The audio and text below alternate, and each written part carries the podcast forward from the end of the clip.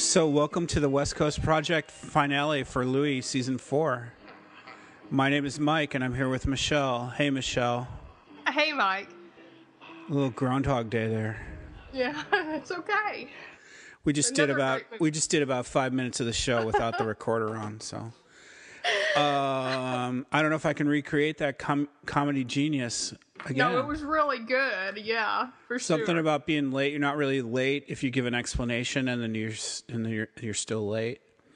oh, I don't um, remember that. I don't know. What or Louis being seven weeks of show and two years in between his last series of episodes. Yeah, I mean, it's only been seven weeks. That's not enough. And Louis is not renewed for any new seasons, even though I think he's got the he's got the hammer. He can decide if he wants to be renewed or not. Um, kind of like Seinfeld was. So that kind of catches us up to everything we didn't have recorded before. Well, that'll be um, it'll be interesting. We'll make sure to let let anybody know, right? If we hear if it's coming back on or whatever. yeah, because we'll be the first. We'll be the first Well, no, no, but we we could hear. So I do have some TV news not related to Louis. Okay. Um, Better Call Saul has already been renewed for its second season. Has it? When's the first one start? Well, that's the bad news. They delay. It was supposed to be November, but they um, they showed the first two episodes and they liked it so much that um, it was renewed. AMC renewed it for another season, but they want to they want to like really polish up the first season, first couple Wow. episodes. So they delayed it until somewhere early 2015. And it and it was because it was that well received. Yeah, it was really really a hit. And so Vince Gilligan's going to direct the first episode. And he's kind of signed in to be like the co-producer of the whole thing and not just like leave it up to Peter Gould. Um, Peter Gould was the one who came up with the idea that hey, let's do a spin-off of Saul. And then so so now Vince Gilligan's like he was just going to, you know, say, "Oh, pretty much okay, good idea, go run with it." But now he's involved he's going to be really involved with it.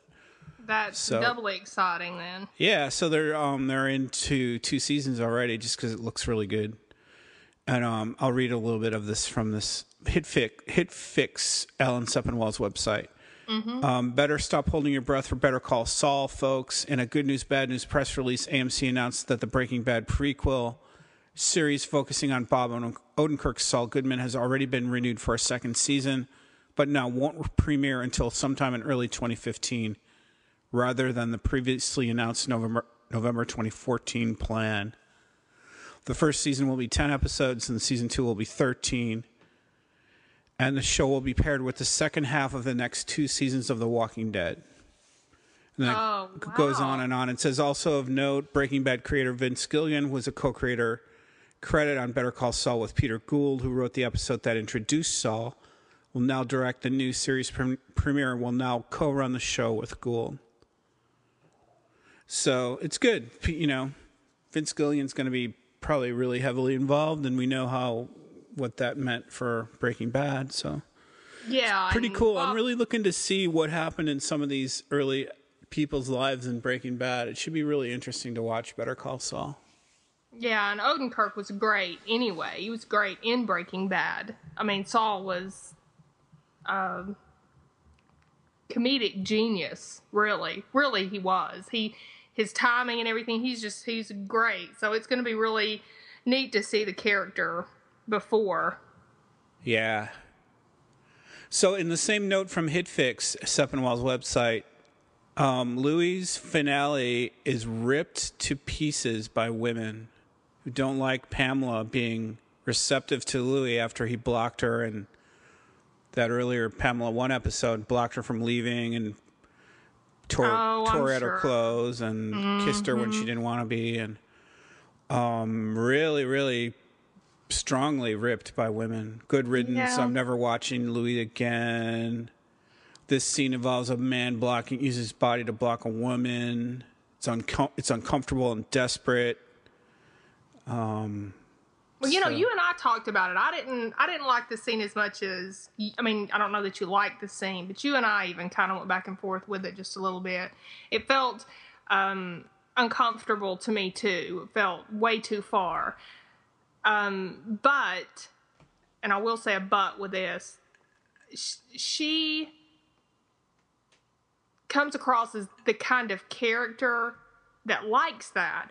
And I think if anybody that said they weren't going to watch it, watch these last couple of episodes, they might be able to see that a little. Oh, you better be careful, Michelle from Tennessee.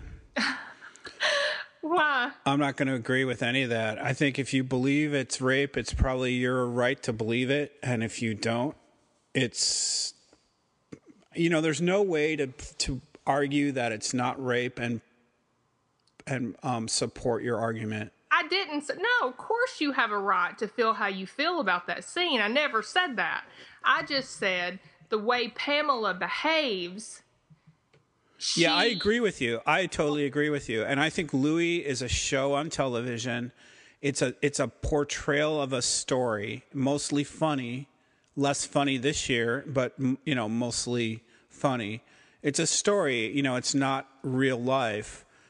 And when it hints at things that happen in real life, people and people jump in wholeheartedly like, "Oh, you cannot do that." They are mistaken. I, I think they are mistaken for doing that calling Jamie Lannister a rapist for doing that with Cersei is like overreacting. It's not real life. It's a show. It's entertainment. Um, entertainment does not represent real life.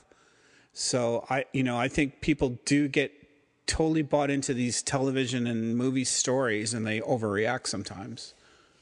Um, but you can't argue. You know, you can't argue with it because you can't ever win the argument. Well, no.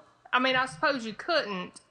The fact of the matter is, is that everybody's not the same, and the character that Pamela is portraying in this, particularly in these last couple episodes. Gee, I didn't know we were going to get into this deep, deep stuff, but um, indicates that she's okay with Louis being that way. At yeah, she knows Louis. She knows Louis in a unique way that none of us ever will or can. She and in real reality, she does. She's a writer. She's a co-writer.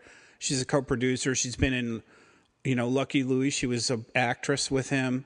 She knows him in a way nobody else does, as does anyone else in any relationship with in real life with anyone else. They know each other better and differently than other people outside of that know it. So for the other people outside to make judgments is almost always inaccurate.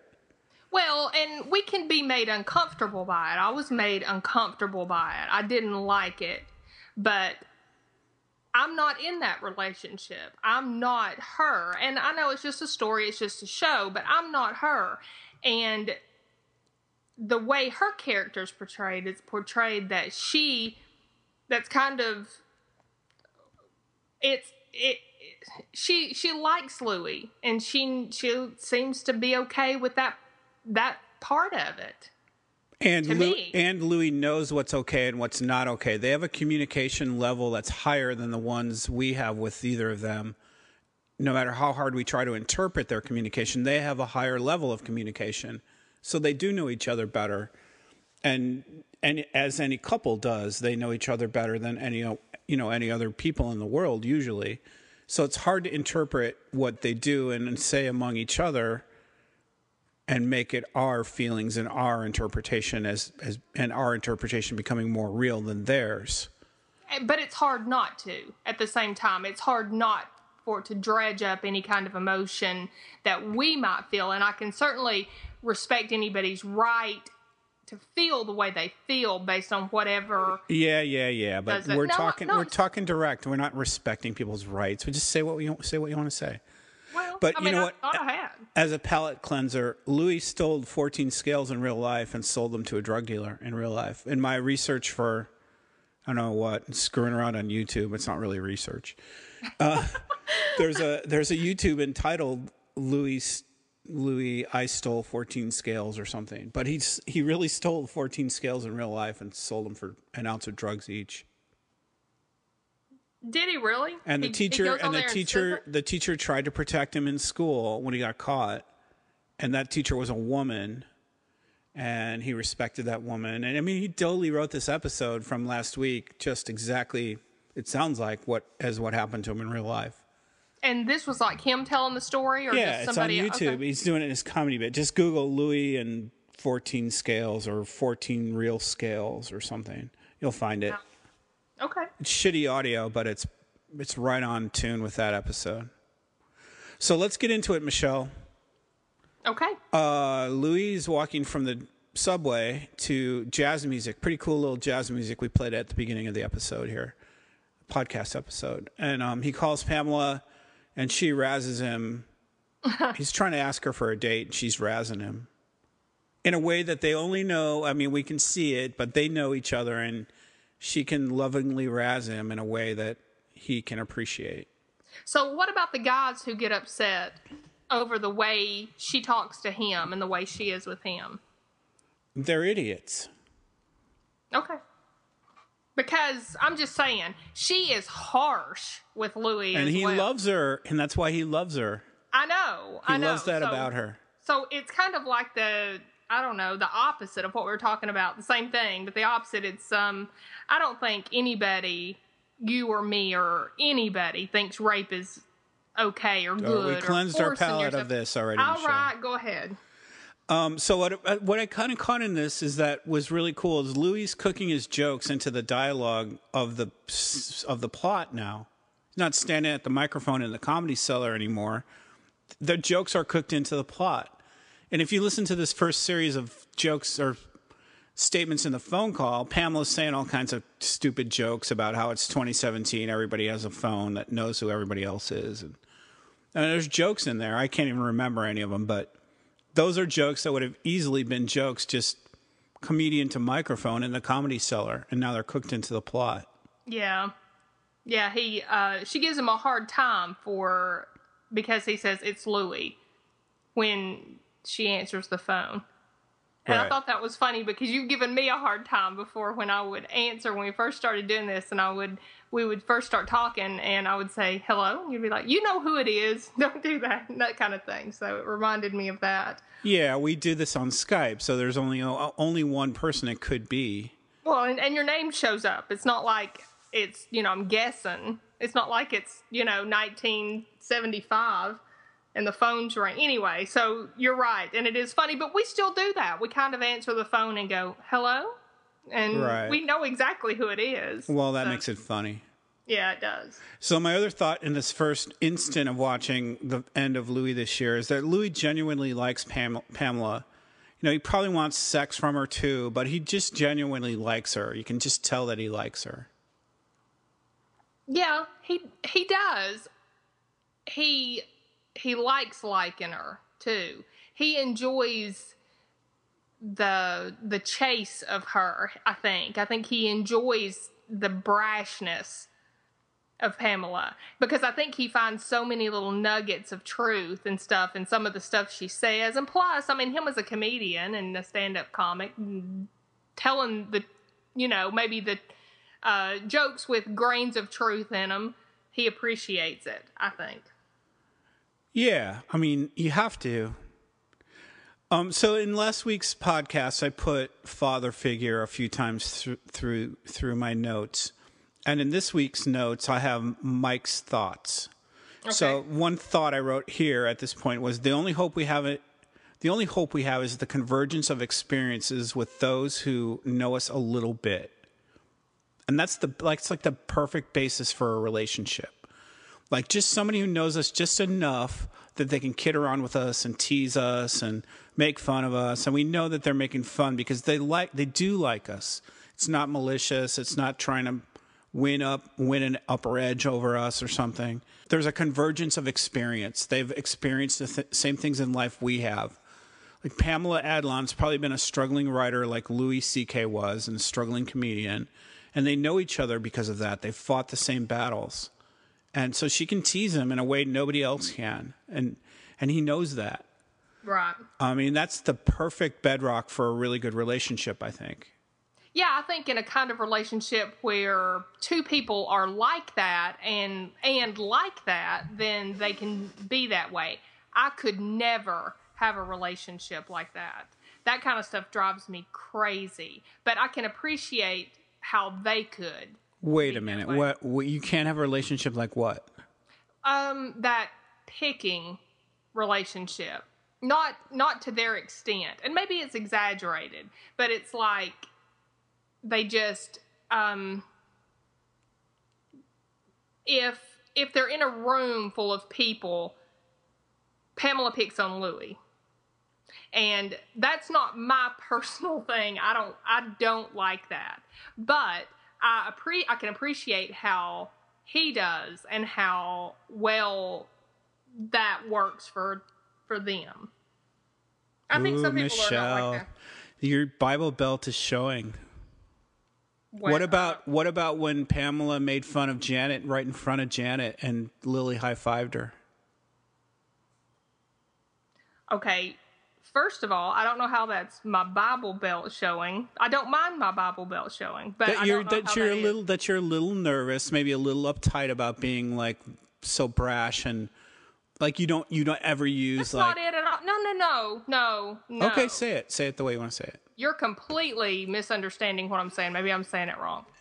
I don't like being in a relationship with anybody. I don't have relationships with people where it's based on picking all the time. What do you mean by pick? You got to be really specific because I really want Okay. to know what you mean. Okay. Picking like, on what? like when Pamela comes in, or the the kids come in the next morning, and Pamela is saying, "Ew, he's not my boyfriend. I deserve better than that. Look, he has no ass and all this kind of stuff." That that's No ass. no ass. You Yeah. didn't hear her say that? Well, I thought you said no abs. No, I no. I said no ass. Definitely has no abs. Um, but you know, she she really But isn't that, that- what we just talked about? That's like that's like Pamela knowing Louis, and Louis Louis eventually smiles at that, like, you know what? She's right. I'm fat Look, and I'm funny I'm looking. not saying that it's wrong for them. That's what I'm trying to point out to you. I think it's great for them. I know people who have relationships like that. I personally, that would drive me nuts, but I can appreciate that they can find a mesh with stuff like that. I I personally would never have a relationship with somebody. I could couldn't I couldn't have a relationship with somebody that was based on this let me see how many mean things I can say to you in front of somebody, even if it's in jest, because it's just not how I personally relate to people. It's yeah, but I don't think they're mean. When Pamela's doing that with Lee, I don't think it's mean. I think it's I think it's insecure on her part, but I think it's in a weird in her weird way, in her weird language. If you translate it, it's love. It's like her way of expressing herself and making herself um maybe just saying expressing herself. It's her way of her expressing herself to Louis in a way that he gets it. And that's why I'm not calling her anything ugly or saying she's being ugly. I think it's just the way they relate. I think some people can relate to each other. You most of us can't can't be in a relationship with somebody where I don't, I don't know if most of us who knows but but where you get in a group of friends and stuff and you start poking at the person you're with It's not poking though. It's like it's like affection. No, it's poking. It may be affectionate poking, but it's poking. So how do you greet your husband in the morning when he walks up to breakfast? you have a little idyllic uh, idea of what I'm. I'm like in the kitchen. Yeah, I'm like, ready to make fun of you. I got the, I've like got it all teed up like, "Hello, darling. How would you like your eggs this morning?" No, I don't. I don't do a lot of talking in the morning. I'm pretty quiet in the morning, but but we don't get in front of a group of friends and me talk about anything, you know, sit and poke at him. That that eventually can cause like some kind of negative feelings, I think, over the course of time to to to me, to my relationships. But I can appreciate how people can be that way. You see people do it. It's not just guy girl relationships. People do it with their kids and they do it with their parents and and it's it almost takes like self-deprecating to another level. It's like if you get out and you kind of go, ah, my life, my my kids, my dog, my car, or whatever. It's almost like a self-deprecating kind of thing. Like you're not. Um, I don't know. And I think that you have to be careful with that sometimes. And I think she goes way beyond the line, in my opinion. And I wonder how it would be if he did it back to her. But I do appreciate that people can be like that. It's just not my thing. That's all. Well, I'm sorry, Michelle. Your request to have the Bible Belt stamp removed has been rejected. Um, I didn't request to have it removed. I'll, I'll wear it wear it proudly. So, um, Pamela goes even farther because she talks about having uh, baby elephant stamped through Louis' mom's vagina or something like that. Louis takes off his hat and rubs his head like, "Oh my god." Like even him, even to him that was too much. She is you're you're right about that. She is she is more extreme than he is. But I think he gets it. She is the the the whole relationship between the two, which is great to see it. I'm really happy for it. But he is like the same Louis that we saw portrayed as the 13 year old Louis. And she is like everything that I just spent 10 minutes talking about. So it's so odd to me. He gets his feelings hurt and he gets quiet. And then when he does, she responds to that and in a in a much more kind and cajoling kind of way. And that's how he gets his um, closeness with her is by being maybe sullen and and um, and standoffish. And she's not used to that and she didn't like that. She likes the attention. That's what i was bringing up earlier. She likes this attention from him even when she's saying she doesn't because when he withdraws it then she makes him pictures of her underwear and asks if that'll Well, get her that back always in his works. good graces right But okay but I'll Louis take your word. but they have but whatever they have is attraction. I mean, and Louis hangs up on her. She hangs up on him, like "fuck you" if you don't know how a phone works. She hangs up on him, and Louis like, "What? Wait a minute!" And then he hangs up on her and kind of high fives himself, like, "I got a date." So Oh, I know. whatever they have, however dysfunctional, it works between them. Right exactly So they both get ready for this date. That was kind of fun to watch them both. Louis looking at his face and plucking hairs off his chin, and Pamela trying to buy a dress or a top or something. What was yeah, she doing? Yeah, she she was looking at a dress and she didn't even want to be looking at it. It was like she resented the fact that she wanted to look at a dress and make herself nice for him. So when the girl comes up and says, "Can I can I help you with that? Would you like to try that on or whatever?" And she's like, "No, no." So it was re- that was cute to me because it was like she didn't want to admit it was a date. She carries it way too far with that, but it's sweet because in a way because she doesn't want to admit it's a date for whatever her. but she's shopping. She betrays that because she's already out shopping to prepare for this thing that's not a date. right. Well, she didn't buy it, but she's thinking about it. It doesn't And- matter if she bought it. She's out No, looking. I know. Right. That's what I'm saying. That's what makes it sweet. And Louis like, bless his heart. He's always trying to groom himself before he sees her. He's like smoothing hair, and in this one, he's like, you know, raising his chin and plucking nose hair, or whatever it is guys do. And Well, don't It- forget that he's the puppet master. He's writing this all. Whatever we're seeing is his doing. I forget that all the time, and I'm being totally serious. I'm not even being a smartass. I'm being for real. I forget that because it just really feels like an interaction that we're privy to. So. So they go to the bodily function art show, oh, and it really looks like they're having fun at that art show, even though it's like a wacky, crazy show. Neon nooses and dog crap on the floor, and naked people and dead people, and And a huge giant ball and dirty Q-tips, giant sized, and naked guys all in a row. I even mean, they even they are like shocked by what they see. You I did notice Louis looks good. He looks good. I don't know what he's doing, or I don't know if him just showing happy. himself is happy in this, but he looks good. He looks better than he's looked before. He looks exactly the same as he's always no, looked. he doesn't. No, he doesn't. So he what does- is what's different? I don't know. Well, you can't say he looks good and then not say why he looks good. He looks like he might have lost some weight. Give us a take on it. I don't think he's lost weight. he looks like he might have, and he he just looks. I don't. Like I said, it may just be that he looks. He's showing happy Louis. He's wearing like got to see Doc Martens, his his big clumsy boots. He's wearing, you know, not very I'm not not very not high class pants. Dressing. Not talking about his dress. I'm just talking about looking at him. He looks better to me. I noticed it. I made a note. I have to say it. All right. Okay. Bible Belt.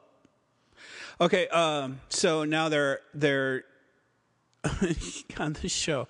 I don't know what the point of this show was, other than they can be fascinated themselves as creative people by other wackiness in the world. Um, but they watch the dead people, and then they just kind of say, "You know what? I'm getting kind of hungry. Let's eat." Yeah.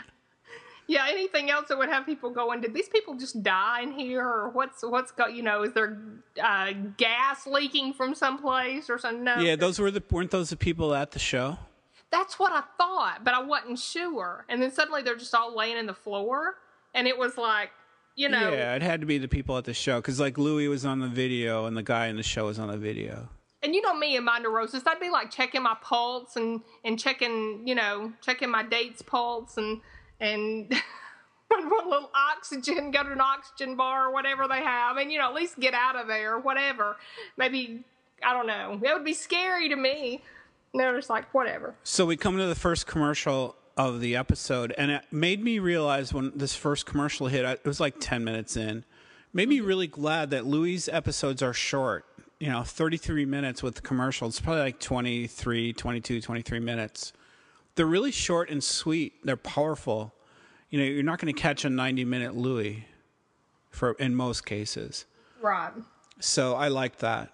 Well, and after doing some of the more intense shows, it really is. This is like it's it's fun. So Louis sets up the surprise date at the restaurant with the um comes in, it's probably early well, maybe late evening. It's probably duskish and it's dinner time and the Chinese lady's all in on the setup and she's like getting a kick out of it too. Um a lot of good things in there. She points to the food. Louis got his backpack all set up and stuff. Um, and they take all the all the good stuff over to Central Park, and Pamela doesn't want to go in there because no one goes into Central Park at night. And uh, but it's Louis setting up a picnic pretty much to watch the shooting stars. That was the sweetest thing. I could not. I mean, as impressed as Pamela was, I felt the same way. I thought that was perfect. Down to stowing the bag in the Chinese place to go pick up so they'd have something to sit on. He wouldn't have to carry it around all night. All the way down to having the meal there and just the planning of it. That was the sweetest thing. So ever. Michelle, have you ever had a date like that? Um, I don't know. Um, Or do they not allow that in the Bible Belt? oh my gosh. You're you're okay. Um, All right, I take that back. I'm sorry. Do, have you ever had a date like that anywhere, even outside the Bible Belt? Mike. um, I've been married forever, so I don't know. But but yes, of course, I've had really nice times where people have been very very thoughtful. Of course, have you? Have you ever planned something that elaborate? Michelle, that's a very personal question. yeah, the best date, the best setup date I ever did. I used I used to live in Phoenix, and I had a motorcycle. So I took my motorcycle and I bought a bottle of wine, and I drove up to the top of the. M- Phoenix has mountains in the city limits, so it's it's pretty cool. So I bought this bottle of wine and drove it up into the mountains and hid it. And then I went and got my date, and I drove her up there, and I'm like, "Hey, look, a bottle of wine." And we were up in the mountains, like kind of looking down on the city. Yeah, that's pretty cool. So that was pretty close. I mean, I didn't have the Chinese lady with me, but and you didn't order any like you know meteor shower but other than that that- no that's that's really that's good was she impressed yeah, yeah. i bet good enough. Um, so where are we? Pamela's watching the shooting. St- well, first of all, Pamela's really reluctant almost the whole way. Like, I'm cold. I'm kind of cold, but she does say in her in her own Pamela way, "I love that, Bluey. I love this." but I love to eat horse penises too. So she kind Well- of she camouflages it with her joke. But see, that's her insecurity. That's like her. She can't be she can't be brutally honest yet. She's like working her way up to it. And yeah, I don't know. I didn't. I didn't think she was doing that there. I think the only reason she said that she said, "I love this," and I think she meant that. And then Louis said, "Me too," and she had said something else earlier, and Louis like, "Me too," and so then she made that crude comment. Well, of course she So- meant it. She meant I love this, and then it goes got like really intense. Like, yeah, you're right, Pamela. I love it too. And then it was like, oh, I got to let some steam off. So she made made the stupid joke. See, I took it as she knew he would say "Me too" no matter what she said. So she said something goofy, and so of course he said "Me too." Well, it kind of deflected the intimate moment. It did. It did. Um. So they watch the stars, and Pamela doesn't know it's anything more than stars until she kind of lets her eyes focus and they see shooting stars, which made it like even super special. So that was pretty cool.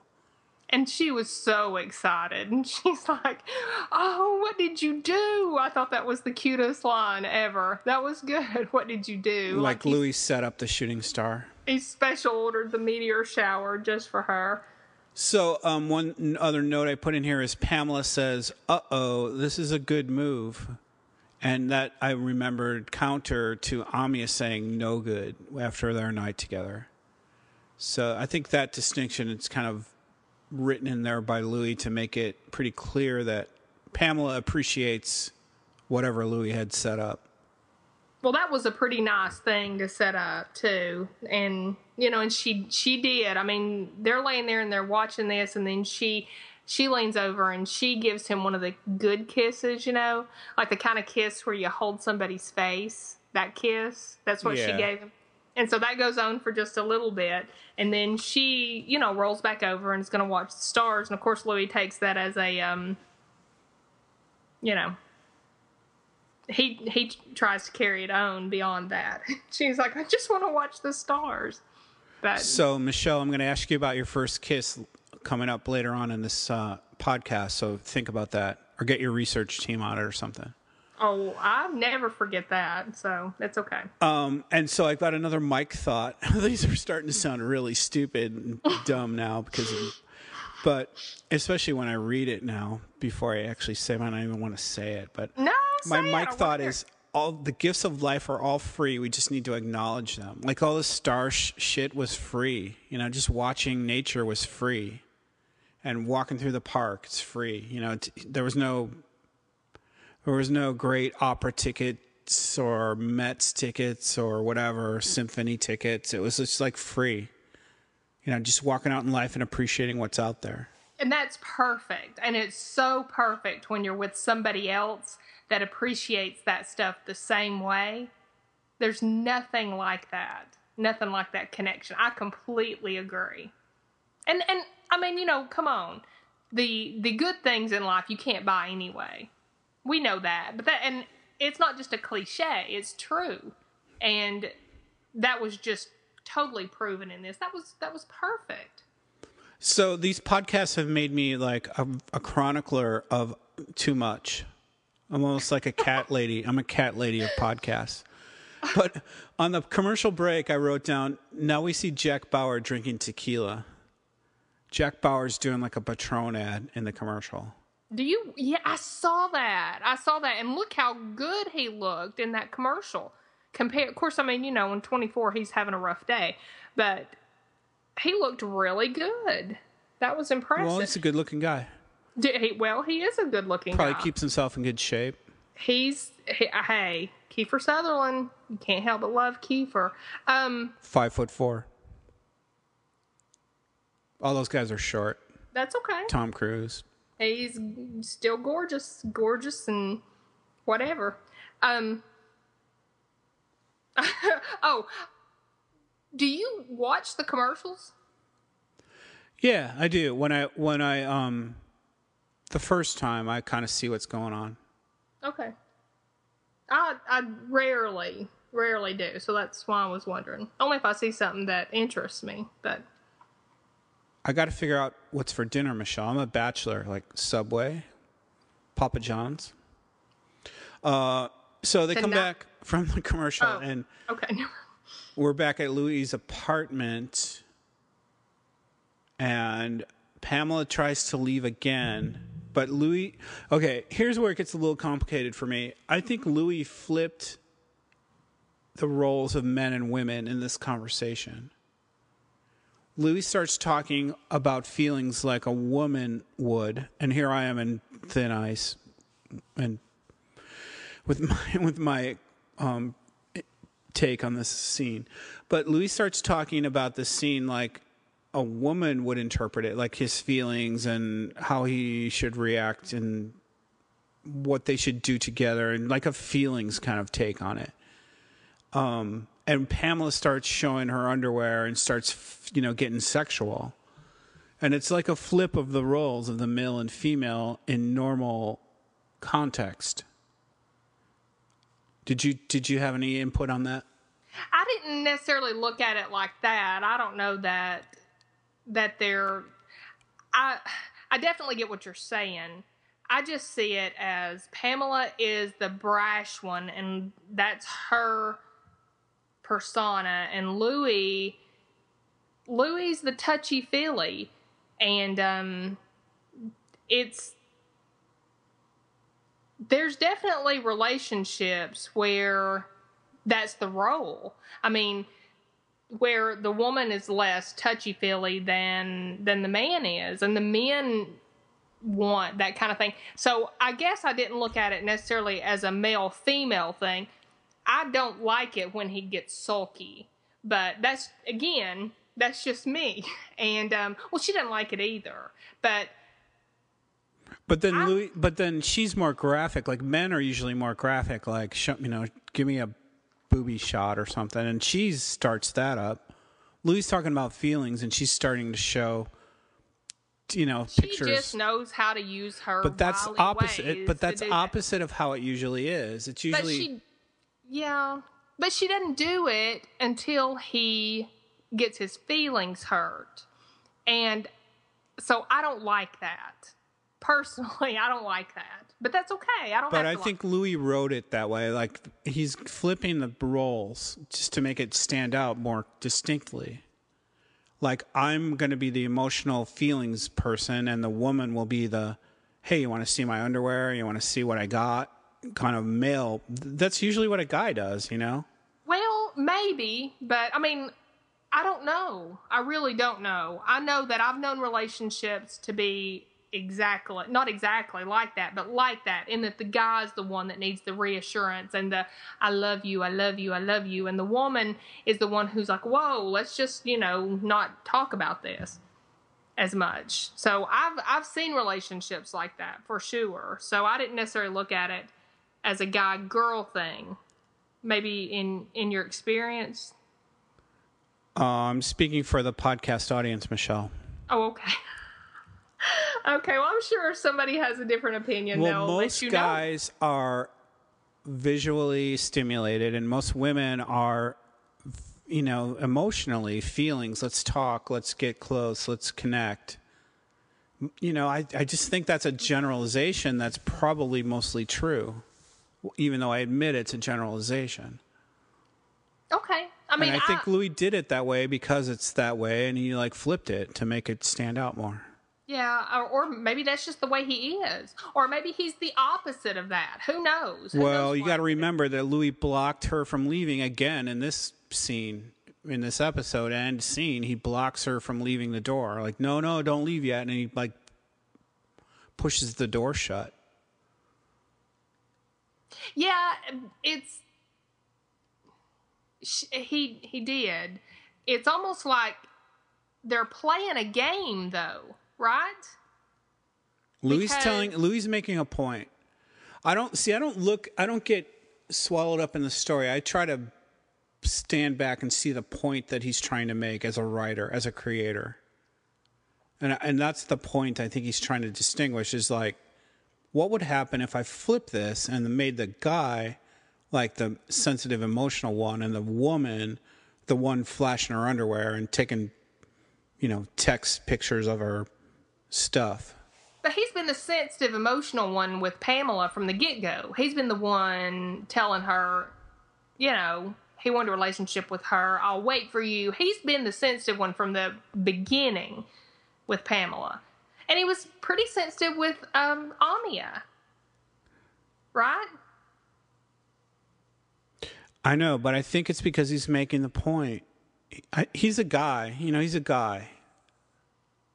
He's trying to tell a story with a point, and I think he, I think he, he makes us stand back for a second and go, "Wow, what was what's that? That's unusual," because it makes the point more strongly.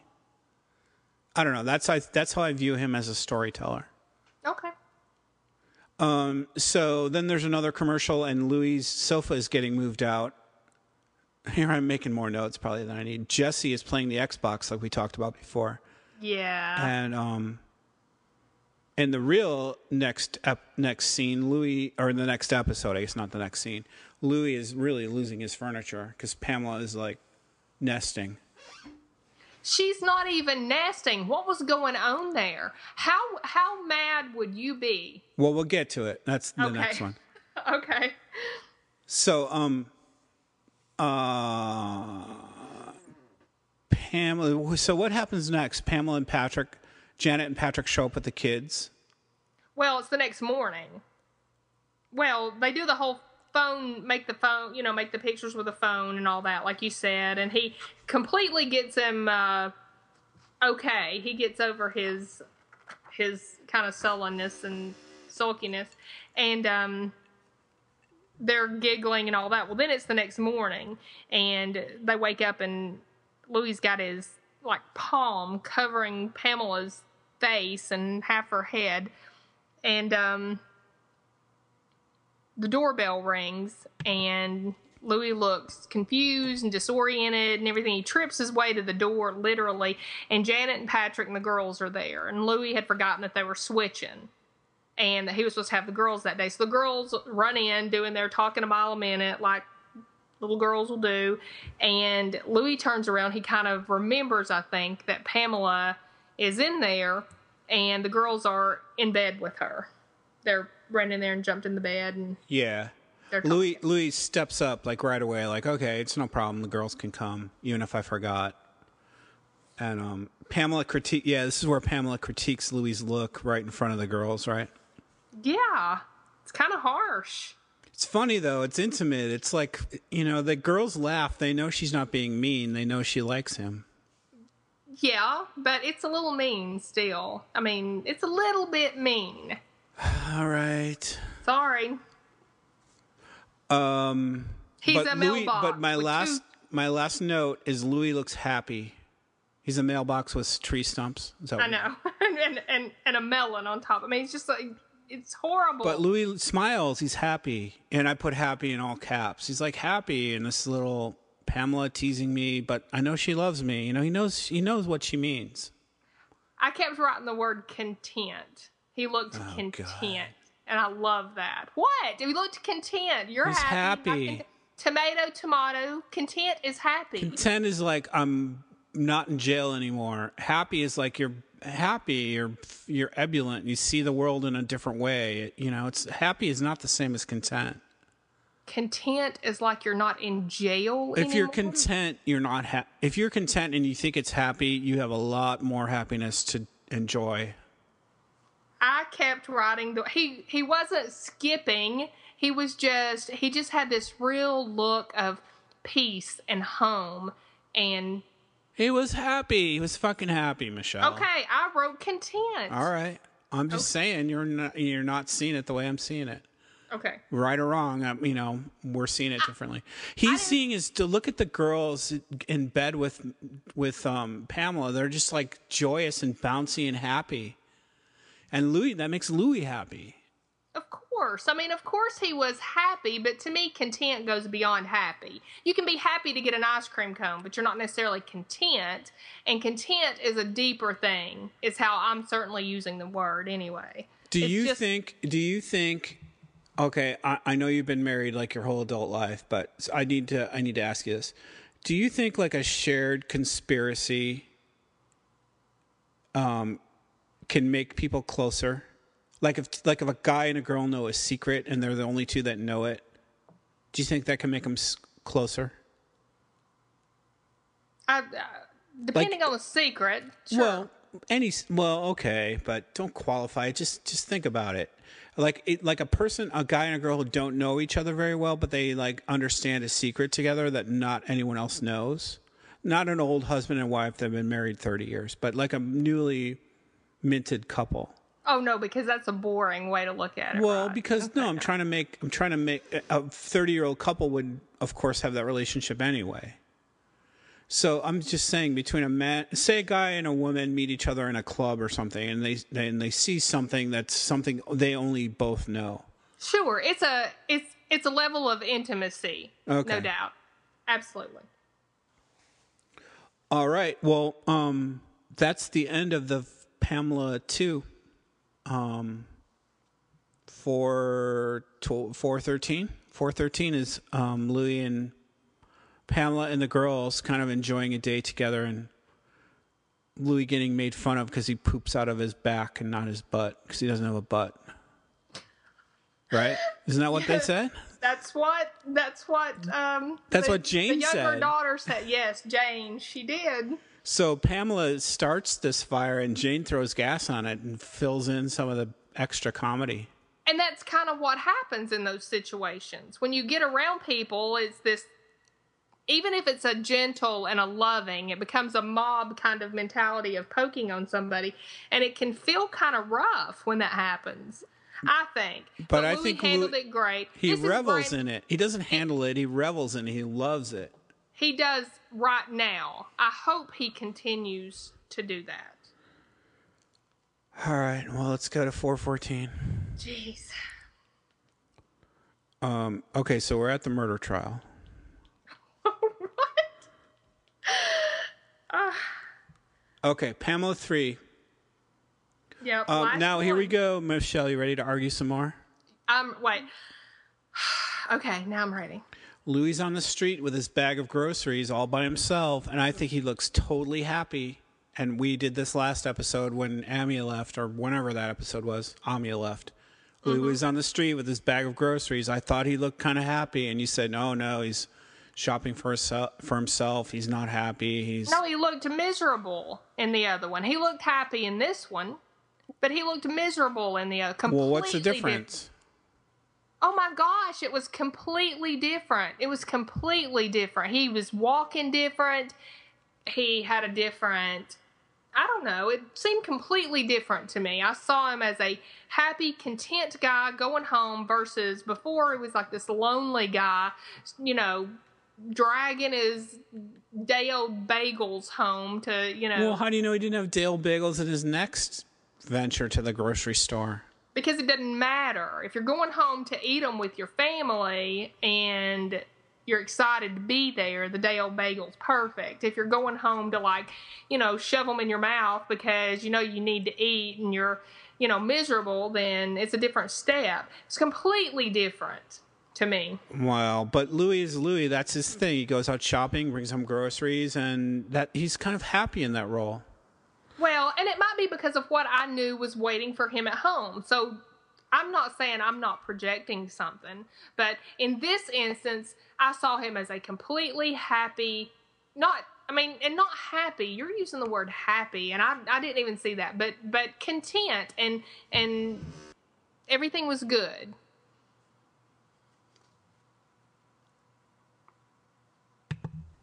So Louis sees the moving truck, and they're moving out his stuff. Yeah, it was not a the moving truck; it's the It Salvation Goodwill. Army. yeah. Goodwill, yeah. Yeah, because I had moving truck written down at first too, and then when I watched it again, I'm like, that's the Goodwill truck. So, She's giving his shit away. so what would you do? I don't know. I'd be mad. I, at first, I'd be mad, but then I'd be like, you know what? She's trying to make her statement that she could do something that would probably make me happier. And I know I'm like wheedling that and turning it into my interpretation of it, but she's she's nesting. You know, she's trying to put her stamp on him clearly. No, see, if she had brought some of her stuff over there, even though that would have been really maybe forward, but I mean, come on, we know she's a little forward. Then, then I would have felt what you're saying. the fact that she that Louis goes out for for croissants and she gets rid of she calls Goodwill to unload his apartment. That was horrible. I don't know. I didn't. I wouldn't have minded it. She makes a joke like, "Are you mad that I th- threw away your life Yeah, yeah. She says, um, threw away his house. or his house?" Yeah. Threw away his house. Are you mad that I threw away your house? And then she snickers, and then he starts to snicker, and the girls are snickering, and it's okay, I guess, at for with him. But I wonder how. I don't know. In a regular situation, if she had gotten rid of what you always see between men and women is like the man's recliner, kind of, because it's always looks like the dogs chewed on it, and it's got no doubt popcorn down in the seat. And Bible it- belt, Bible belt. That's not how men's how men's recliners look. My recliner, I don't even have a recliner. My chair doesn't look like that. I'm talking about the stereotypical in a stereotypical house where you're talking about the conflict between men and women. It typically comes down to the man's recliner. And if she had gotten rid of his recliner, I mean, I'm serious. If she had gotten rid of his recliner and replaced it with a He didn't have a Hey. recliner. He had a couch. Like, I know, but I'm making a point that if she had gotten rid of a piece of furniture that she found offensive, pick a piece of furniture. And and then, you know, you'd go, okay. But the fact that she I mean, those rooms were bare, man. There was nothing in there. There was no nothing. Yeah, well, let's talk about that. So, um, first of all, I'm sorry if I'm teasing you too much about Bible Belt. I'm, it's easy to make like broad statements from not being from the central, whatever. What, what would you call that? Midwest or South? I'm in the southeast. Okay. Remember, I'm Michelle from Tennessee. Yeah, right. but okay. Tennessee touches Illinois, which is the Midwest. I, you know, I don't really. Tennessee doesn't touch Illinois. Doesn't t- Kentucky and Tennessee all come to a point there? Mm, Don't does it? Kentucky might be in between a little I bit. think I think the whole of Kentucky's in between, but okay. Yeah, but it comes to a really narrow. You can get from Illinois to Tennessee in like almost uh, two Greyhound tickets. Oh, okay. Um, but the cool thing I saw was have you ever noticed in Louis' production company, it's kind of a ball bouncing and it leaves a paint mark on a garage door at the end? Well, Lily and Jane are playing with that ball in this episode in the in the empty apartment. Is that the one? Well, it's the same. It's a blue ball, and they're bouncing around. It's the same. You can you can make the connection. Just watch, you know, just rewatch it. You'll see it. That's But- pretty cool. the contrast I got was Louis. Last time we saw him in the empty apartment, it was with the couch with Amia and the thought of her being gone and sadness and emptiness and loss and and now he's with this happy scene, even though all his stuff has just been jettisoned to goodwill.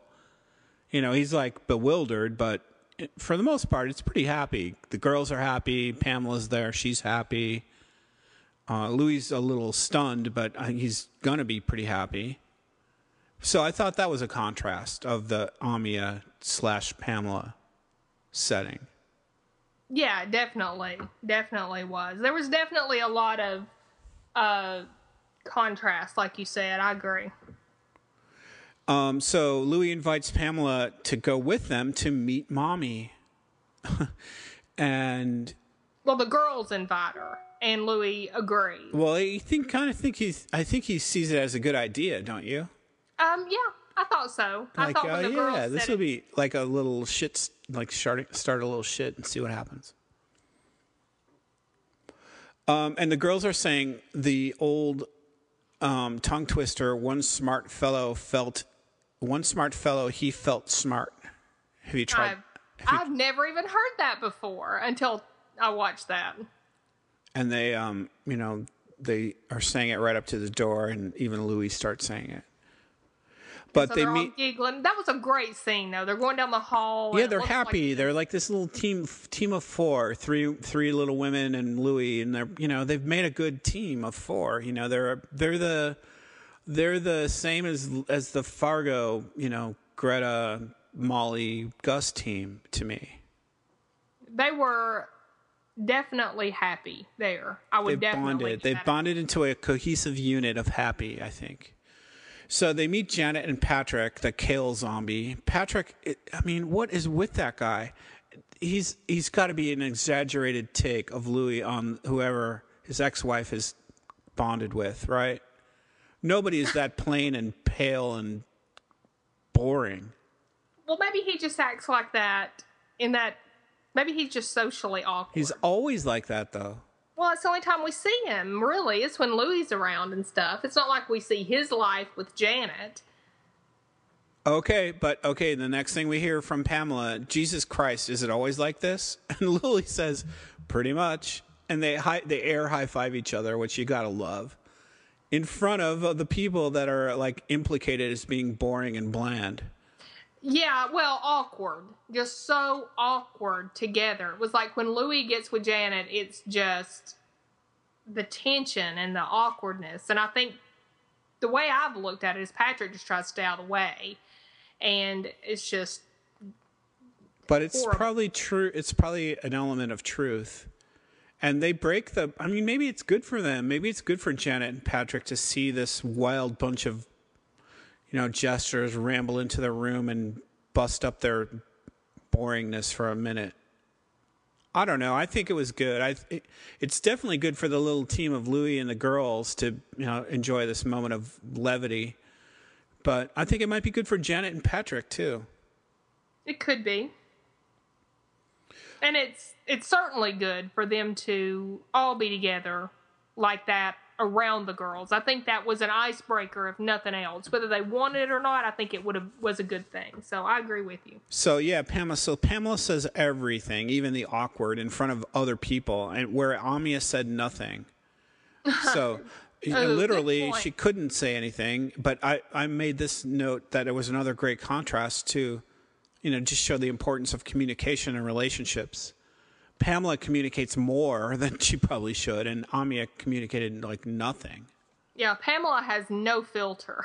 There is nothing. It's just like it just she thinks it and it falls out of her mouth. So But we do learn how Janet could possibly be, be the black mama of the translucent white kids. Although Pamela thinks she stole them. how how did we how could she be the mama? Because I mean, Janet I, had a white mother and that gene could have dominated through the to the girls. Pamela didn't buy that for a second. Right? Um I didn't mean, I get thought- that. I got Yeah, Pamela said no way. She's like, no way. Not unless her mother had them or something. stole them. No, I thought she meant unless Janet's mother gave birth to them. Oh, right. Yeah, she did something. say that too. She makes a pretty racist joke, like you know, black people steal things, like she stole them. Oh, I didn't take that. I don't think she meant that. She just meant they're so different. You know, I mean, she called them what? How? What'd you call them? All the almost translucent girls of yours.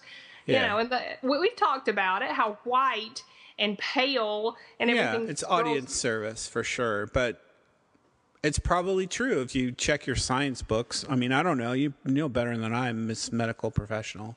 I really but a- don't know. But a dominant and gene, you know, gene could have arisen, and uh, you know, I don't know either. But I guess He's I don't know. she has a white mother. Maybe that maybe that came through to the kids. I don't know. I don't really care. It doesn't matter. I actually thought he was joking about that. I thought that was supposed to be a joke or something. No. Well, let's find out. Through the magic of technology, Michelle.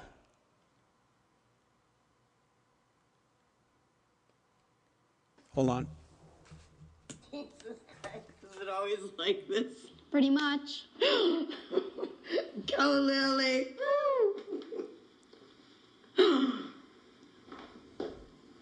yes. Okay, I'll stop that for a second.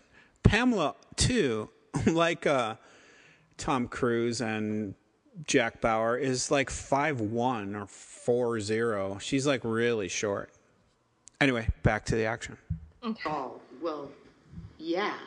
So we're all, we're all parents, so. Oh, it must have been earlier. Hold on. Sorry. Sorry, audience. We'll have our technologist clear this up in post production. He said he felt he felt smart. He felt he felt smart. That's not a nice word to One use. smart fellow. He One fart.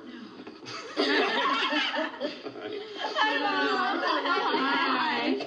Hello. What did I miss? You know what? It's probably after all this. They're not going to say it in front of her. No, it's after all that. It's when they get back to the apartment. Hi, Janet. Hi. I'm her.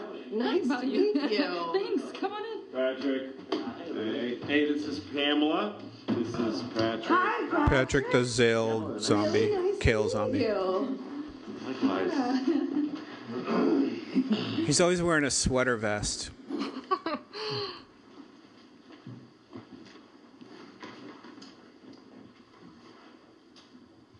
Jesus Christ, is it always like this? Pretty much. Go, Lily. Air high five. Yes, it's all, well, yeah. It's all, we're all, we're all parents, so.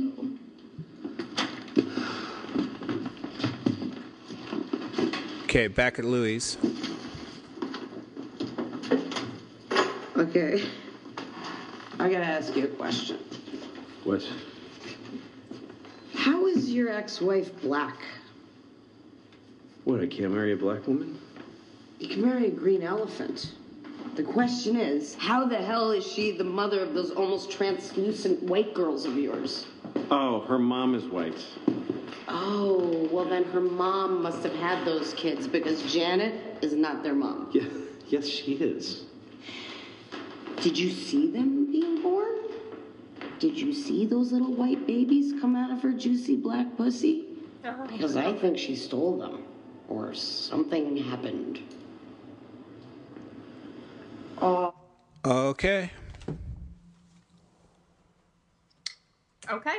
Pamela politic perfectly politically correct on the on the uh, kids getting born. Anyway, so um so where are we? I have no idea. Uh, Pamela says everything, even the awkward. Amia says nothing. Yeah, they. We're at the point that she like kind of scolds Louis for looking.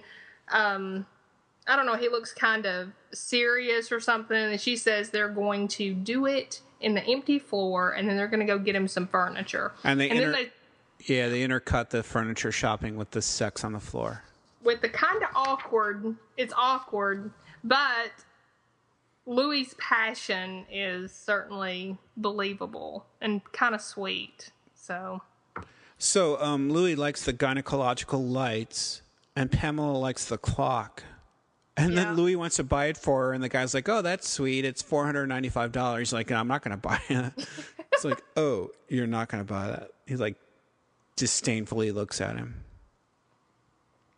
that was kind of expensive. Louis also liked that. Well, not for a like an antique French, seventeen hundred years, you know, century clock. Oh, is that what it was? Yeah, it was old. Louis also liked that pig ram beast picture. What'd you think of that? That was not it. Uh, no, no. And those glasses. You take those off your face right now. I like Louis's glasses. I like them. Well, he found those in the antique store.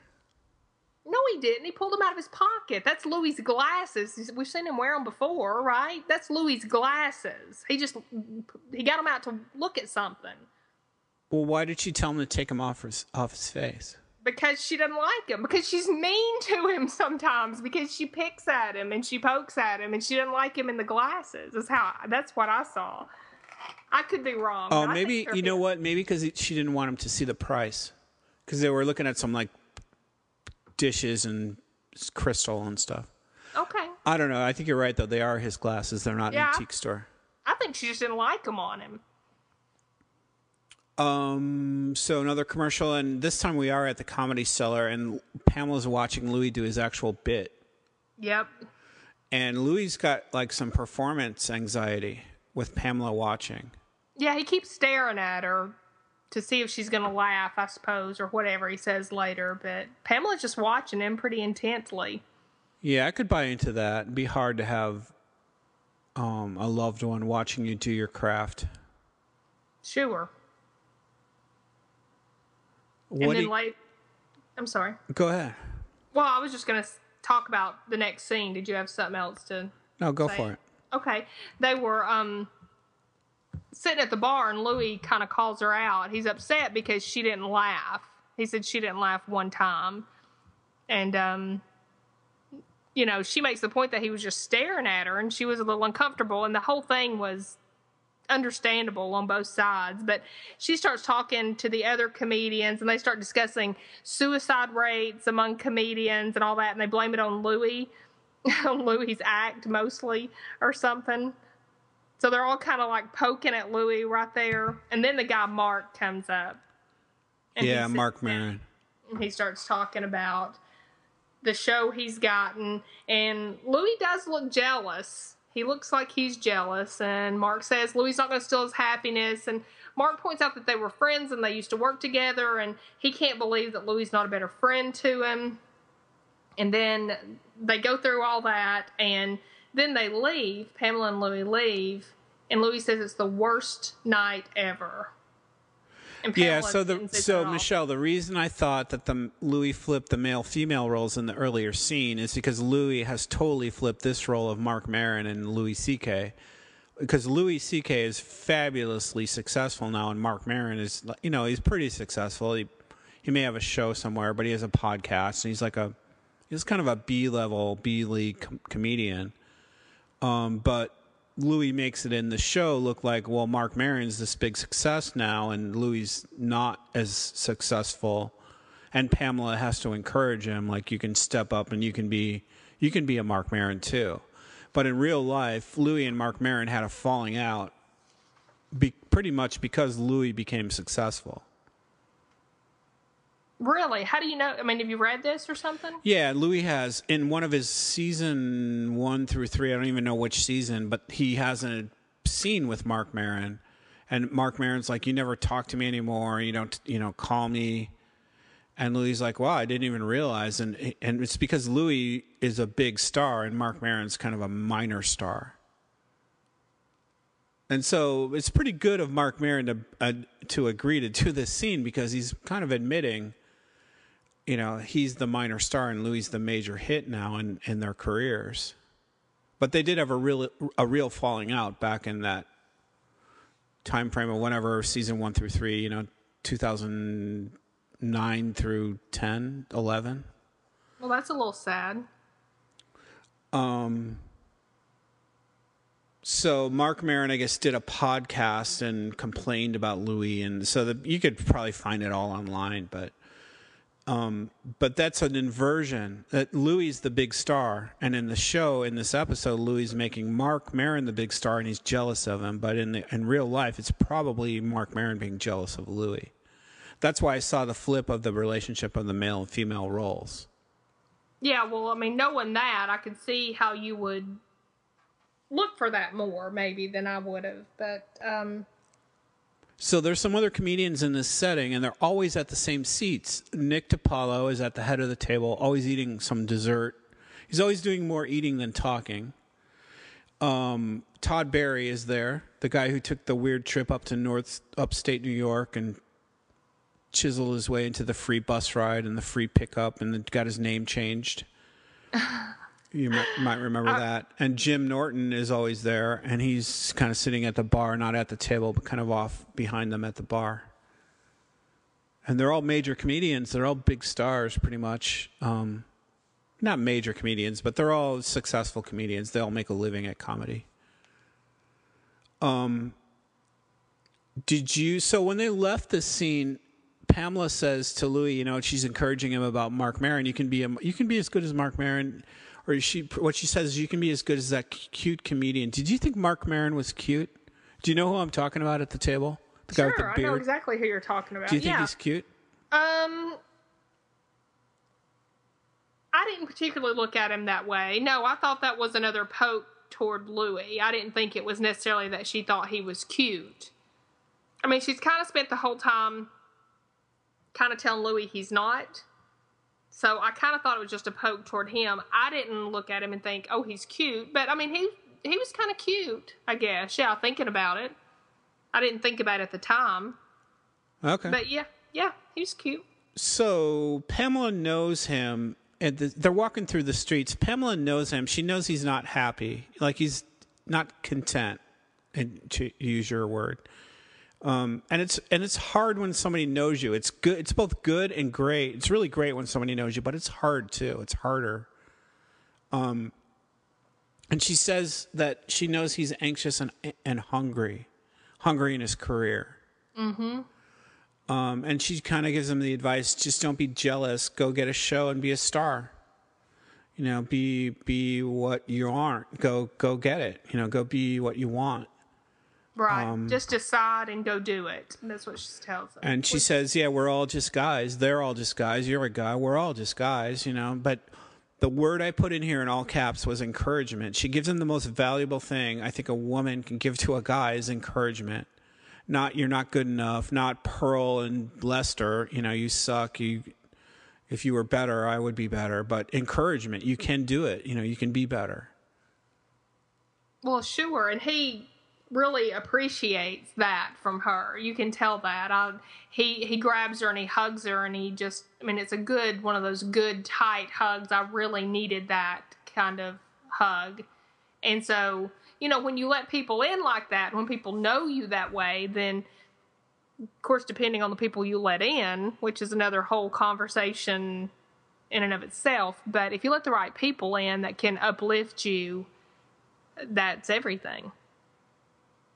And she did. So the next scene they're at the apartment and I put Louis' apartment. I think it might have been Pamela's apartment. I did the same thing. I had it written down as Louis' newly decorated apartment. Then I kept saying, "Is this Louis' apartment?" Throughout the whole thing, I'm pretty sure it was Pamela. We have 99 percent sure it was Pamela's apartment because they couldn't have went and got all that stuff, right? I mean, this place was. It had everything. Well, and I think the odds against Louis having the drink that Pamela likes the most. She's trying to drink this Bulleit bourbon. And they do Oh. the little dance with the bottle on the table back and forth. Louis wants to say something important and he does not want her to drink. Have you ever tried Bulleit bourbon, Michelle, from Tennessee? I haven't. Have you? I bet you yeah, it's really good. It comes in a cool bottle. Um, and it's it's good. But see, I would totally think Louis would have it if he knew that was her favorite drink. I would think he would have three other bottles of it stowed away on one of his morning walks. With On his morning walk? yeah, gr- uh, coming back with with you know Oh, in his dry bag. goods or right or whatever he's got. Absolutely, Well, I don't think Louis is much of a drinker. maybe not. He Never but if- drinks much. Um, But if you had a girl, I mean, I, have we ever even seen him drink? I don't know if we've ever seen him drink. Maybe. But if you had a girl that you were desperate, and he appears a little desperate, to impress, that you were so crazy about, would you not have her favorite drink there? um, if I knew what it was. Okay. I totally bought that Louis would, but anyway. Um, so this is where Louis tells Pamela, "I love you," and Pamela doesn't know how to hear it. She doesn't know how to accept it. And uh, here again is the flip of the male female, um, because Louis says, "You have sex with me to avoid me." I could just see a girl saying that to a guy, more way more than a guy ever saying that to a girl. And um, Louis kind of gets angry and he leaves, and Pamela calls him back. Yep, she calls him on the phone. And they do that little phone thing again where she says it's Pamela and then he kind of tells her off about it. Right. That builds their rapport, I think. It, it's it's clear that they understand each other. They can get away Right. with that. It's not mean, it's just like one foil to another. I actually think that one on one, that kind of stuff is different than it is when you do it in a group. I think it has a completely different connotation and I think it has a completely different resonation when it's done one on one versus if you're doing it in front of friends or getting other people to pick up the picking and all that kind of stuff. So that is, I completely agree. It's just a form of their communication. So Louis walks in and it's dark and he calls for her and he walks in. She tells him to come back there. He's in the bath. She's in the bathtub. There's like a million candles written all around. She asks him if he remembers and takes us all the way back to the Pamela episode when she asked him if he wanted a bath. She didn't ask it like that though. Back then, she said, "You know, do you want a glass of wine? You want something to eat? You want to take a bath?" And Louis like, "No, I got to get going." And then because he, he, was sullen, right? And yeah, and he he didn't hear he, like she mixed it in with a bunch of you know mundane offers. Mm-hmm. and he get it clicks with him like 20 steps down the stairs and out into the street and he's like did you just ask me if i wanted to take a bath with you Mm-hmm. that was very good that was really good.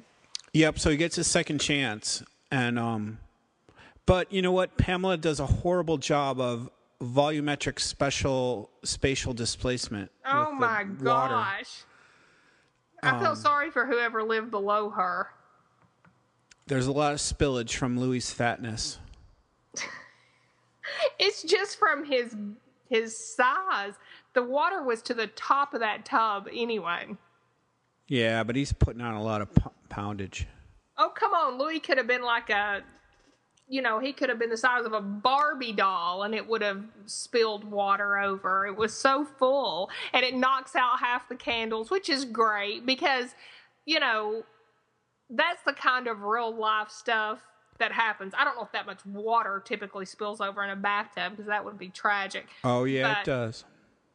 Well, that's a lot of water. But um You know, but they made it. They made it look like it was more water even than they anticipated in the scene by the director setting up the scene. Like, holy shit, this is more water than we ever thought. that was a lot of water. that was a lot of water. I would have been like, I gotta clean that up.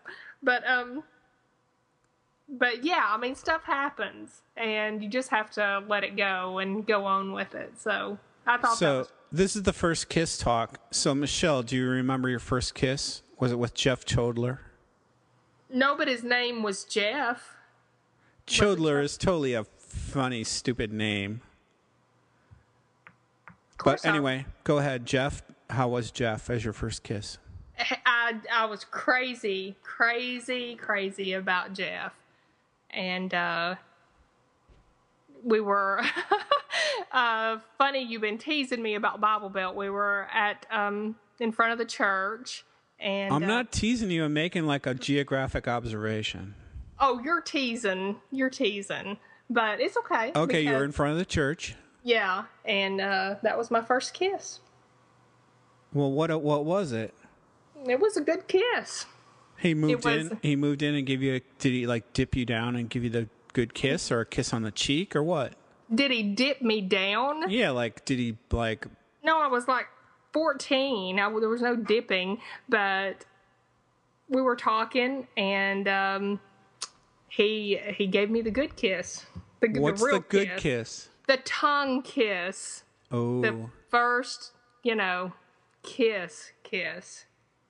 all right. Well, that's And pretty after good. After that, yeah, after that, every Saturday, he would ride his. Oh my gosh, I hope he's not listening to this. He would ride his bike to my house, and I lived a long way away. We went to school together, and it was a long way, was not close. And he would ride his bike to my house to hang out with me on Saturdays. And he was definitely my first halfway grown up crush, and I liked him for a long, long time. Well, Michelle, we have a special guest on the podcast tonight. it is Jeff Chodler from It was not Chodler. Pinksville, Tennessee.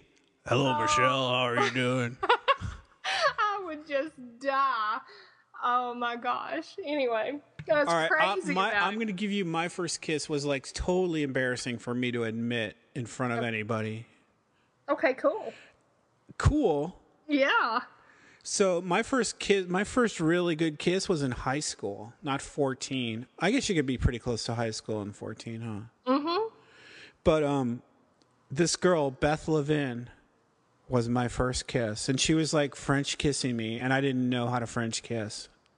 So I just sat there like a dumbass while she was French kissing me. Did she know? You know, I probably kissed some girls in the spin the bottle days of being a adolescent where you just kiss. But this was oh. like the real like whoa, this is like longer than you know, mama kissing me on my way to the school bus. Yeah, this is a kiss, kiss, right? Right. So my first kiss was that Beth Levin. That's pretty neat. That's not embarrassing. Nobody knows how to kiss the first time, but I think girls do stuff like practice it. You know, they like kiss their forearms and stuff when they're, you know, or maybe, maybe that was just me. I don't know, but um, that's not embarrassing. That's sweet. So I also thought it was pretty professionally brave for Louis to do that tub scene. He's pretty much naked getting into a tub with Pamela in Oh front of the gosh. world to see. Yeah.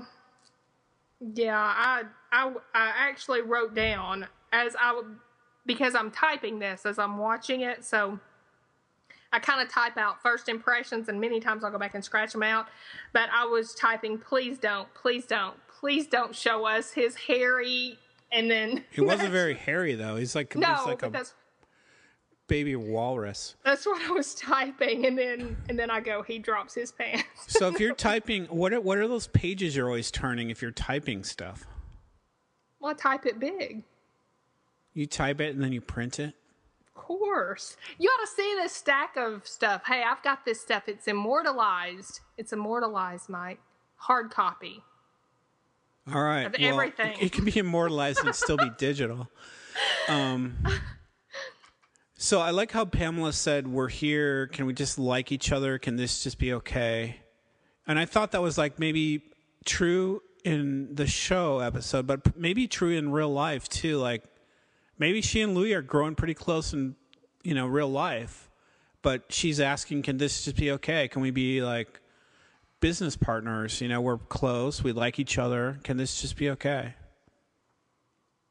Do you think that can ever be okay? Do you think people can just be friends and be taking a bath and kissing and just be just keep it at a level beyond like a marriage or a deep deep relationship? I think it depends on how you define deep relationship. I think, in my opinion, Louis and Pamela have a deep relationship. They don't have to have a stereotypical deep relationship or what society might look at as a deep relationship, or it doesn't matter what anybody else thinks about it. They can have what they want to have. I know, but we're doing a podcast on it, and I'm asking you your take on it. yeah, I think you absolutely. Why couldn't you? There's all sorts of relationships in the world, so why not? So, what are your final thoughts on this Louis season four? Took him Well- a couple years to compile it, and Yeah, I know. Well, I did want to say that the other part in here, where Pamela was like the guy and Louis was like the girl, he when he didn't want to take his shirt off, you know, and he said he had avoided doing that. He strategically kept his shirt on, and she's like, "Be proud of your body." I mean, that was that was really the guy girl swap. and he didn't look that bad actually when he took his shirt off. No, he didn't. That's what I said. I mean, I really thought he looked good. I thought he looked good. He looked fine. I mean, I really didn't want to see him from the back, all that necessarily, but it was okay. I mean, he it was fine. But um, but you know, she's she's rubbing his back and talking to him, and she's telling him that she knows that he what he's talking about with these romantic feelings and all this kind of stuff, and she gets it. And you know, but she there's just things that she can't do, and I I just took that as meaning she's not going to be the kind of person who's going to vocalize this kind of thing, and I think some people can be okay with that, and some people are not going to be okay with that. So I hope Louis can be okay with that because he's very vocal and he wants to hear that. A lot of people need that kind of affirmation that I love you, I love you, I love you, I love you. And I'm not mocking it. That's fine. I am not that person. I'm not that person. I'm the opposite of that person. I want to feel love from somebody. I don't want to just hear or even necessarily always hear. So, but some people feel that way. And if they're not getting that, then they're not getting they're not getting fed in the relationship. So So if Louis wrote this season four episode, what what could be season five? Where could he go from here? Geez, who knows? I mean, maybe they end up in a relationship. Maybe they end up together together. Maybe they end up living together. Maybe they end up married. Maybe they end up separating. I think it's better that they don't. They stay professionally connected and close, but not. I mean, they've kind of acknowledged, I think, what they have, and it's not a marriage, but it's not like a just a casual date. It's more than that, but it's not quite a marriage. I think it's good if it stays that way. okay, so what do you think? Do you think they can just have what they have? I'm going to ask the question. I hope so. I hope so. I, you- know, I think Louis. I think Louis has made a pretty big professional jump. He's kind of become a Woody Allen almost. He's he's seamlessly written comedy into real life scenes, with the added element of being perfectly honest, and that's made this show be become like eminently watchable. Like it's not Louis doing stand up, walking up, having a piece of pizza, telling a few jokes, and then couple silly things in life happen to him. He's like profound now. This this is like a really big step forward, I think, for him. This is completely different than the first three seasons to me, and I've really enjoyed doing this. I don't think, I'll disagree with you on one point, I don't think Louis is being perfectly honest.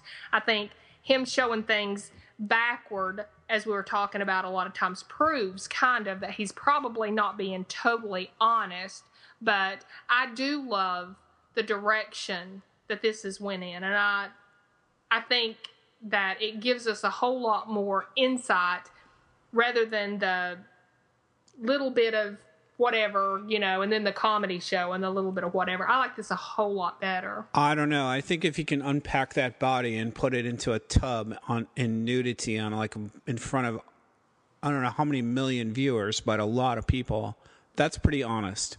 He's Is not. it because Yeah. do, yeah. do guys typically care? yeah, of course we do. No, I don't think you care. I don't think you much care. Guys, guys are the first ones. I mean, they're like woohoo, and you know, strip off and go running in into the lake or whatever. I mean, do guys really? I mean, really, do you care? Girls are the ones that are like, and I'm gonna wear this and cover up. And You just asked me, and I told you. Are you asking me again? So I have to tell you again. Yes, Tell me- guys do care. Guys care what they look about. Uh, uh, you know what they look like. They care about that. of course they care what they look like, but are they self conscious about it? Do you think? What's the what's the difference? Caring what you look like and being self conscious are the same thing.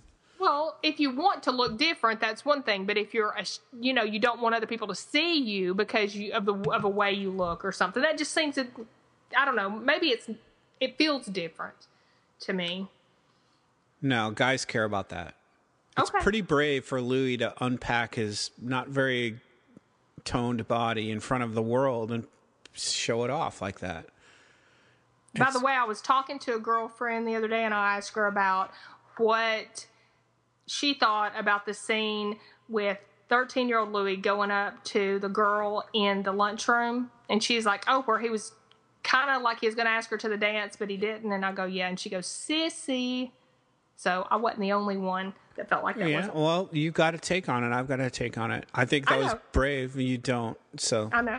I just wanted to let you know that I, I you know, I did talk to somebody else about it because I felt bad. I felt like, okay, here I am, and so I'm I'm not the only one. Well, I don't care if a million people think it. I still have my opinion, and that's my opinion. I'm not invalidating your opinion, but I've been a guy doing that before with girls. It's scary to talk to a girl, and it's more scary when you have the the potential of being rejected in front of like her friends. I can't imagine you, this good looking guy with all the confidence in the world, and you're well spoken and well educated. I can't imagine you really feeling self conscious in front of a girl or nervous. Well, I, first of all, thank you. That's very kind of you, but Oh, shut up. No, it's not kind. It's true. It's true. And I just can't picture that. Well, the people calling you a do though. People look at the people that take the stupid steps to get like plastic surgery when they're You know, they're beautiful already.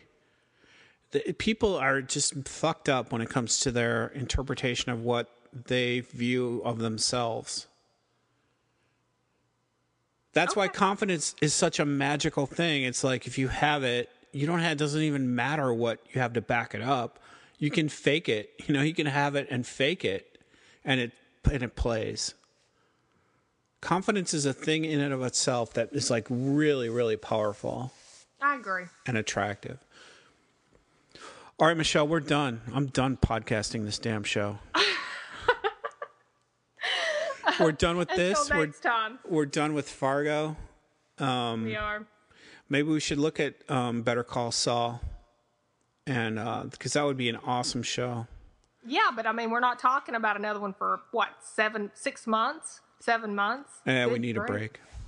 Um, probably, yeah. But we are going to do Orange is the New Black next week, so we are stuck with each other for that. Um, uh, okay.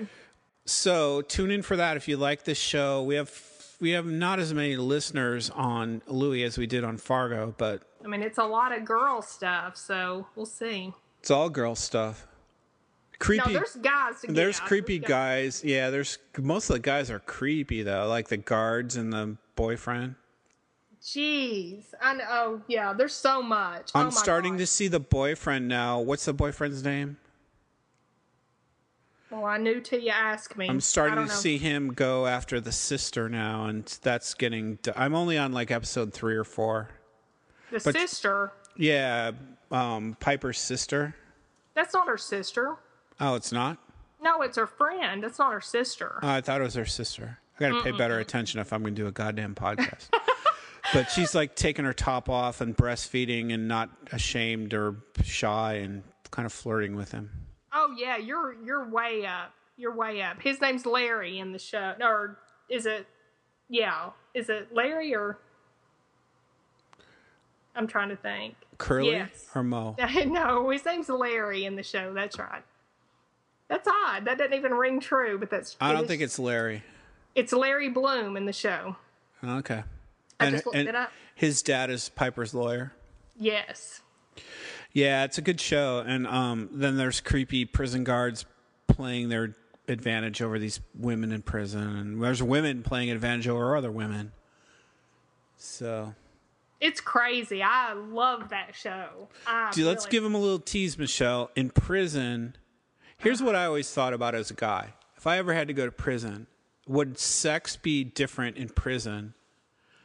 Like, would could you ever become a homosexual just because you were stuck in prison? And I don't think I could ever change that way. But uh, but these women seem to have like mastered that. Yeah, the have they, or is it just the ones that tended to be that way prior to? I don't know. I think they impl- I think they imply that they've like because I think that happens, right? I think that happens to people. I think it happens. I mean, if the stories are true, then it happens to you know both sexes. It's not just a woman thing, though, right? Right. Both, yeah. Yeah, it's personally not my thing. I can't imagine that. So, um, I can't imagine that. Well, I look forward to arguing that with you. Because it happens pretty quick. I'm only up to like three or four, and I've, I've already seen like the two women competing to be like sexual, you know, masters over people. My, yeah, but I mean, start back on season one. I mean, it starts in the. It, it's just that's the only thing about it is this is the most sexually graphic show I've probably seen. I mean, it's just incredibly sexual. And so, if you if you like Orange, you know, I'm, we're probably not going to start people on this series, but there, I'm sure a lot of people that already are into it.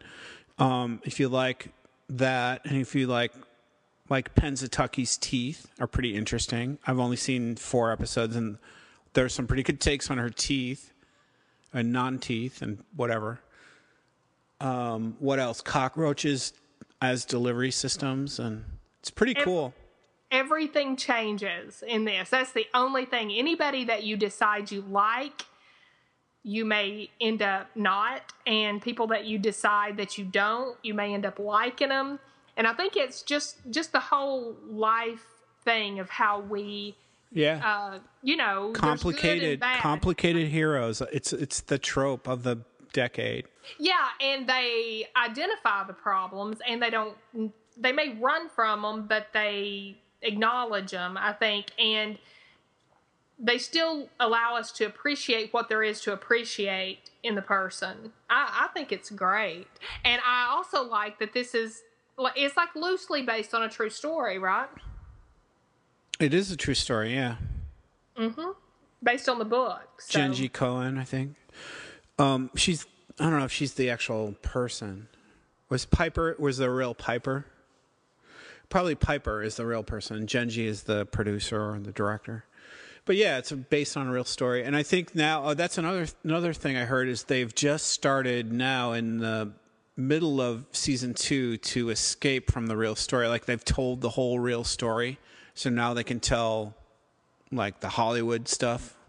Oh, okay, cool. Yeah, I honestly I haven't had a chance to do any back reading on all this because we've been, you know, busy with our other podcasts and stuff that have taken up a little bit of time. But I really look forward to getting into this and finding out um, a lot of that kind of stuff too, like as far as what all's supposed to be real and not real. And I'm a little farther along than you are in season two, so I'm not gonna, you know, spoil anything for you right now. But but there's a lot of other stuff to come, and I'm real excited about doing it. All right, Michelle. So that's Wednesday. And Louis done, and we're done. We'll sign off for now, and we'll talk to you next week on OITNB. See you then. All right, bye. Bye bye.